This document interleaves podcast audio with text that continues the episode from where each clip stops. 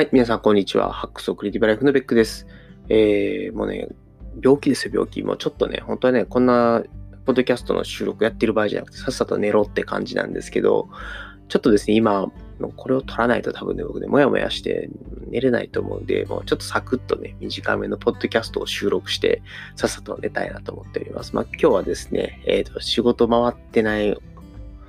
男の、えー、弱音キャストっていうね。えっ、と、まあ、なんかそれだけ見るとなんか、おやべえ、ベック病んでんちゃうのって思われるかもしれないですけど、別に病んでないです。あの、単純に仕事が全然回ってなくて、えへー、は、つらっていう状況なだけです。で、まあまあ、ただ、あの、精神的にはそんなにしんどくないので、えっと、全然大丈夫なんですけれども、あのー、ね、ちょっとね、今日とかもね、終電まで働いて、家帰ってきてから、ちょっとだけ、まあ、ね、帰りの電車で意識を飛ばしつつ、家帰ってきてからもちょっとね、30分ぐらい、まあ、ボケーとしつつ、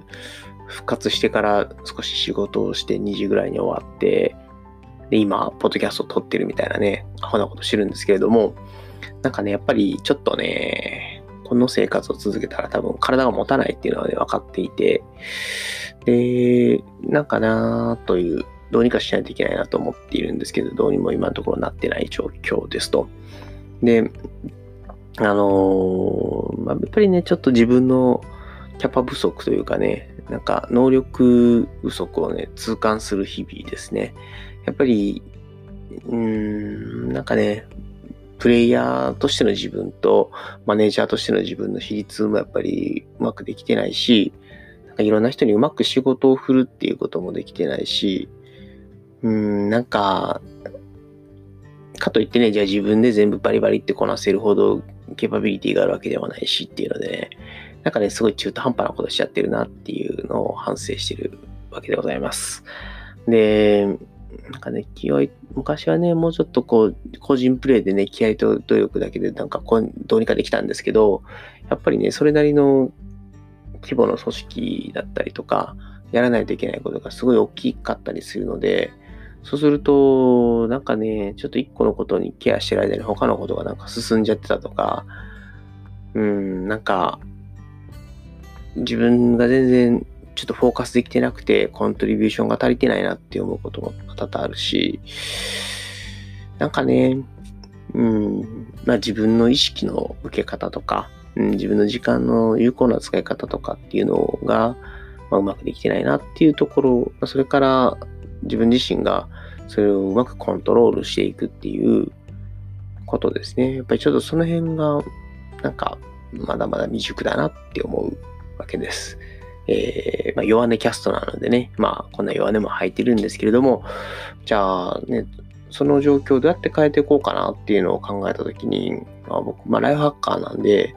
やっぱりできることって自分のやることを書き出していくとかね、まあ、要は GTD でいうところの収集みたいなことをやっていくしかないのかなっていうのと、やっぱり結局、やることいっぱいの時に、全部頭の中だけで処理しようとすると、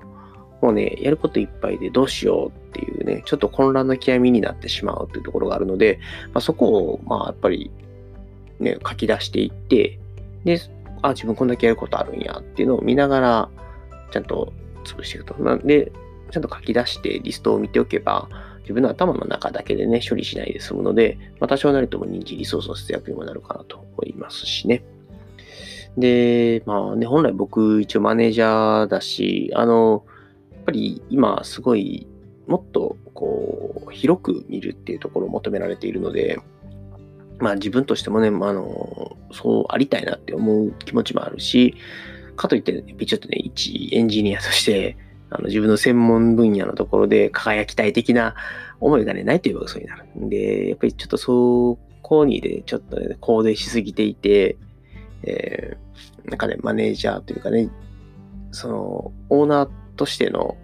自分の役割っていうのをちょっとないがしろにしすぎかなっていうのがあるので、まあ、そこは多分ね、書き出す以上に多分自分の意識づけをもっと広く盤面を見て、で、もっと先を読んで次何をすべきかっていうことをま考えるっていう意識づけをね、ちゃんとしていかないといけないんだろうなと思っています。なんかね、こう、回ってないっていう状況っていうのはね、なんかあんまり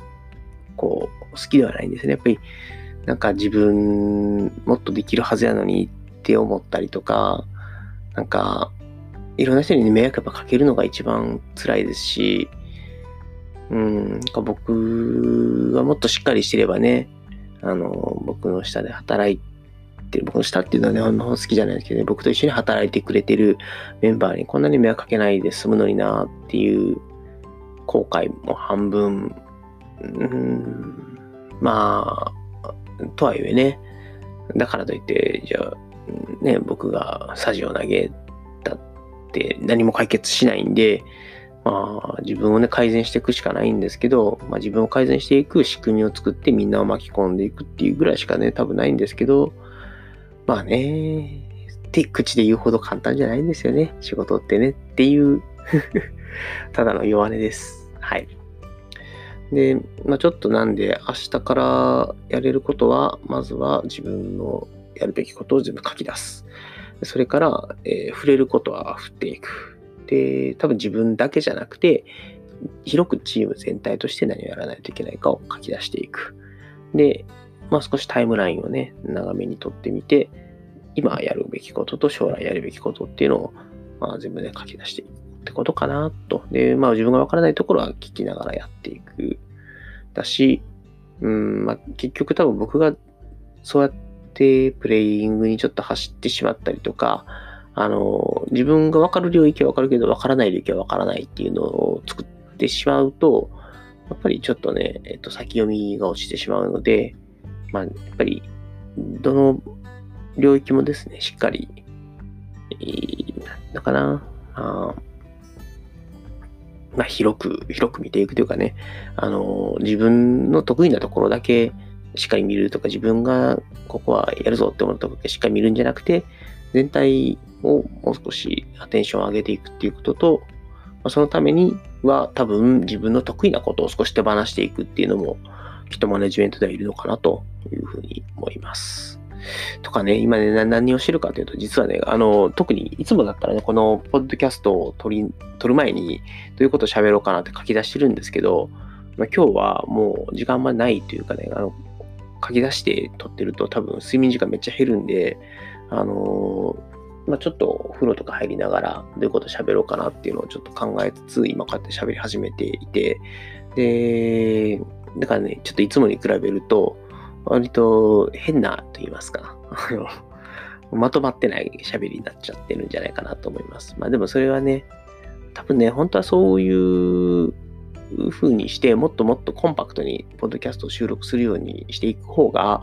あの僕の負担も減って更新頻度も上がるのかなっていうのがあるんですけど、まあね、でもやっぱりね、いいこと喋りたいですからね、なんかやっぱり事前に考えてこういうこと喋ろうかなっていうのをやっておくと、ちょっと多少なりともいい、ね、なんかこれいいことちょっと一個入れとこうかなみたいなのもできていいんですけど、まあなかなかね、あの、まあ、たまにはこういうね、行き当たりばったりと言うとあれですけど、あの、ただひたすらにああ、回らんわ、しんどいわ、みたいな。ね。だから、だからこれでね、もう僕はもうむちゃくちゃぐちぐち言ってたら、多分聞いてる方辛いと思うんですけど、まあ、今はね、もう、ひゃー、回んねーっていう感じなんで、まあ、そこまでね、聞いてて苦痛ではないと信じてます。はい。で、もう一個ね、仕事以外のことでもちょっと考えてるのが、やっぱりね、ちょっとポッドキャストやったりとか、で、YouTube やったりとかっていうのを、ちょっとやり始めてみてね、すげえ楽しいし、正直ね、これが結構いいストレスの発散になってるんで、個人的には、あの全然やめる気はないんですけど、やっぱりね、こう、時間が取れなくなってくると、更新頻度が下がったりとか、で、僕としては、ストレス溜まってきたら、ポッドキャスト撮りたいんやけど、ポッドキャストを撮ろうとするには、ちょっと、なんか、帰る時間が遅すぎるとかね、あのまあ、家帰ったらちょっと仕事せなあかんとかっていうのがあったりすると、なんか1時、2時に仕事終わって、そこからポッドキャストを撮って、朝の5時から朝活の YouTube 流すんかいっつう話になってくるので、まあちょっとね、正直、時間のやりくり辛いなっていうところはあります。まあでも、これをやらないと僕の精神衛生が病むのでいいですと。まあなんで、最低ね、3時間ぐらい睡眠をとって、で、あとは行き帰りの電車の中で寝て、で、まあ、なんとかね、それで回していければいいかな、なんていうふうに思ってますが、えっと、できればですね、早く睡眠時間を確保するために、やっぱり11時とかには家に帰って、で、えっと、そこからポッドキャストを撮って12時には寝るみたいなね、まあそんな感じの生活スタイルを構築していきたいなと。今なんで、先に朝活始めてしまって、あの、夜早く帰るっていうのができてないんで、それがね、今、一番ガンな部分かなっていうのと、でも、とはいえね、なんでそれで仕事が全然回ってないのに強制的に早く帰る意味があるのかっていうのは、なきにしもあらずなんだけど、まあやっぱり今、なんかね、時間の問題だけじゃないんですよね。やっぱり自分の意識づけの中で結構ダラダラ仕事してるところもなきにしもあらずなんで、早く仕事終わらせて早く帰って、で、ちゃんと睡眠時間を確保しながら自分のやりたいことをやっていくっていうことができれば、きっともっとクオリティオブライフが上がるんじゃないのかなっていうのを思いながらやっております。まあね、そんなにうまくいけばいいんですけど、まあちょっとね、えーまあ、自分なりに努力していきたいなと思います。はい。ねあと、そうか、勉強会もね、12月の8日にやるんですけど、あの、東京大学研究会ね、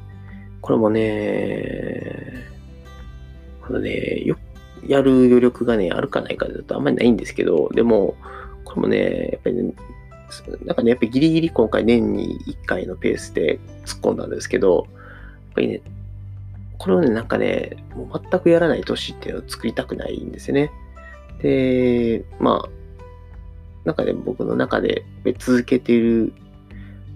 多少なりとも途切れがちでもやめないっていうことを結構こだわってやってるので、どんなに頻度が落ちてもブログも更新するし、どんなに頻度が落ちても勉強会もやるし、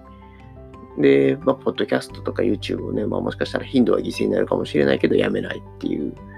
方向でやっていきたいなと思ってます。まあもう、ほぼなんだろうな、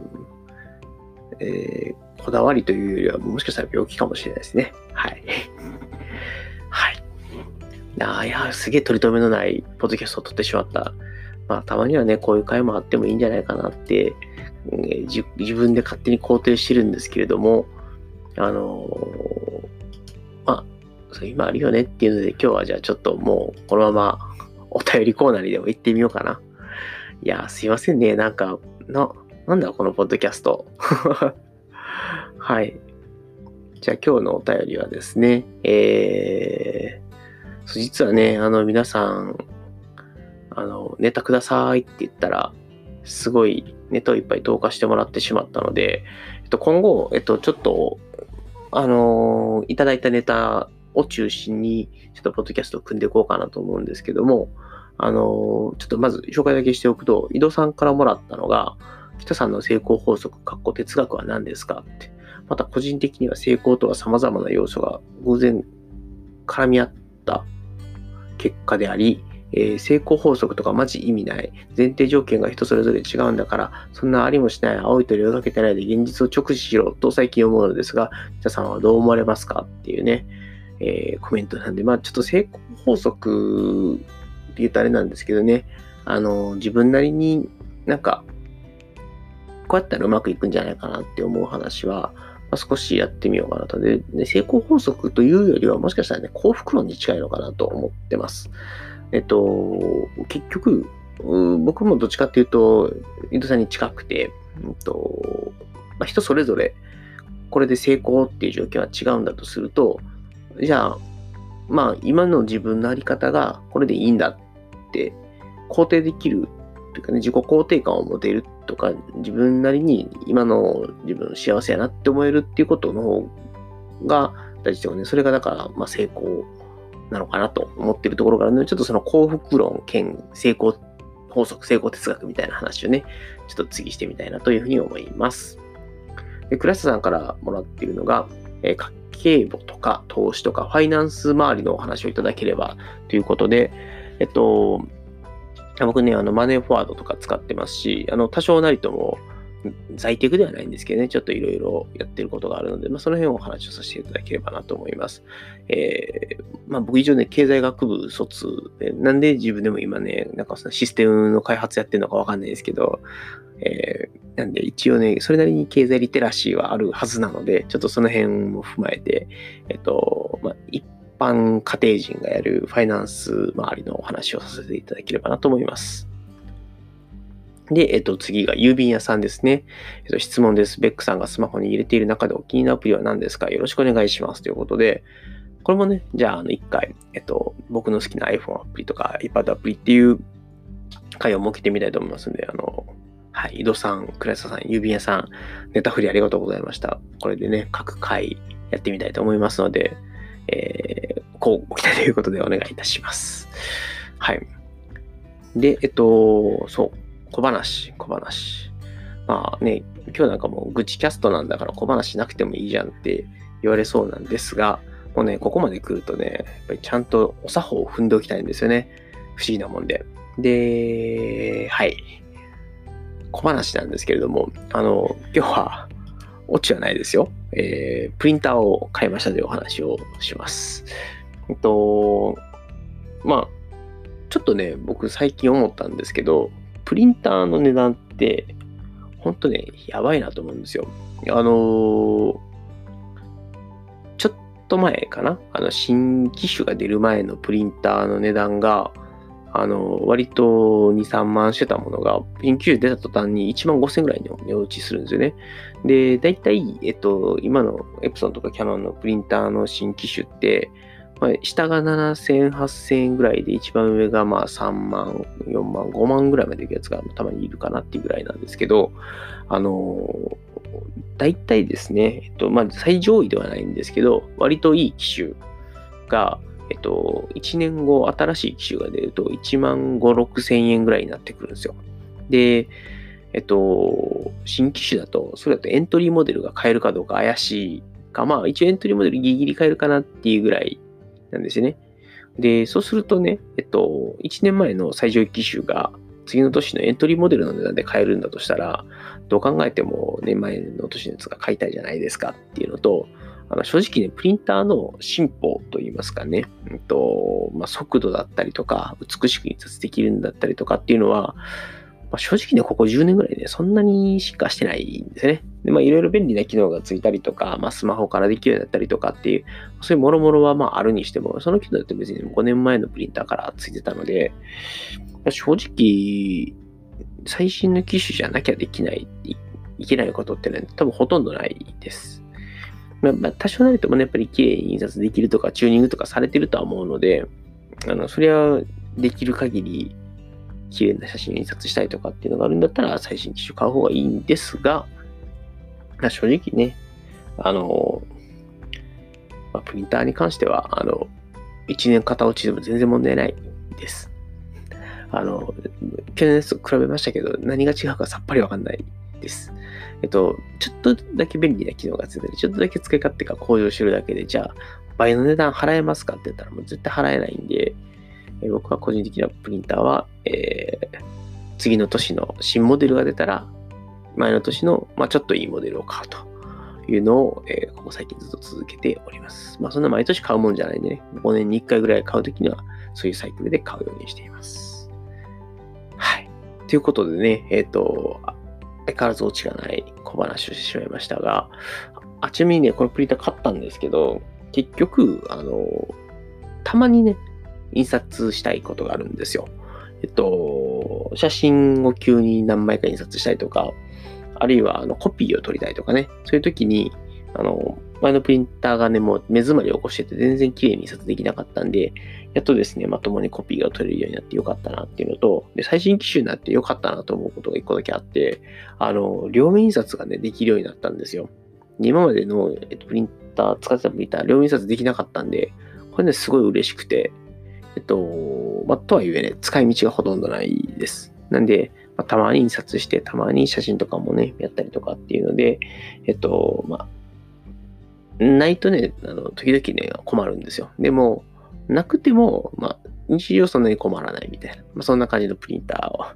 を、えー、視聴いたしましたというお話でした。いや、今日はやばいな。あの、頭から、なんだろうな、なんかグダグダなトークと、えー、お便りコーナーと、グダグダな小話。でもね、これ多分ね、台本あろうとなかろうと、まあ、いつも大体グダグダなんで、まあ、ええかと。いうことでね、えっと、まあ、僕にとっては、この、えー、ポッドキャストを撮るということが、割とですね、人生の中で、えー、すごい、ストレス発散って言うとね、あれなんですけど、やっぱり、この撮って、まあ、なんかこう、スッキリするというところがあるので、まあね、すみません。本当は皆さんになんかこう、愚痴を聞いてもらうのはなんか違うかなと思いながらも、ね、役立つ情報が欲しくてね、このポッドキャスト聞いてるかもしれないのに、そういう人に向かって、いやー、仕事回んないっすさっていう話をするのが正解か、まあ、全くわかりませんが、まあ、それも含めてのね、個人の情報発信だと思いますし、僕にとってはもうここで、えー、ポッドキャストに向かって、ポッドキャスト収録に向かって自分の思うことを述べるということが大変心の平穏に役立っておりますので、えー、何卒ですね、ご容赦いただきつつ、あのー、ね、ハックサンダーバーレイディオの方に、えー、お便りとかね、ご感想とか、あと、ぜひですね、まあ、一言頑張れとでもですね、書いていただけるとですね、きっと、きっとモチベーション上がるみたいなね。はい、すいません。あの、何になっとんねんって話ですね。いや、まあ、大丈夫さん、そんなに精神的にしんどいわけじゃないし、はい、あの、まあ、単純にこうやってね、あの、お付き合いいただいて、まあ、どっちかっていうとね、あの、この先のポッドキャストに向けてご意見、ご感想とかのね、えっと、投稿いただけるとですね、えー、狂気乱舞いたして、いたしまして、えっと、紹介させていただきたいと思いますので、えっと、これからですね、ちょっといろいろネタ振りしてもらっているものを扱っていく、ポッドキャストですね、連続してあげていきたいなと思っているので、えー、そちらも交互期待ということで、ぜひですね、新しいネタ振りの方もお待ちしております。あと、お悩み相談もお待ちしております。はい。なんか、もういいのかな？まあ、たまにはね、こういう力の抜けたというかね、えー、これがベックの実力値ですよと っていう、ポッドキャストをやってもいいんじゃないかなっていうことで、今日はこれにて終了したいと思います。えー、それではですね、皆さん、あのー、また近いうちにお会いしましょう。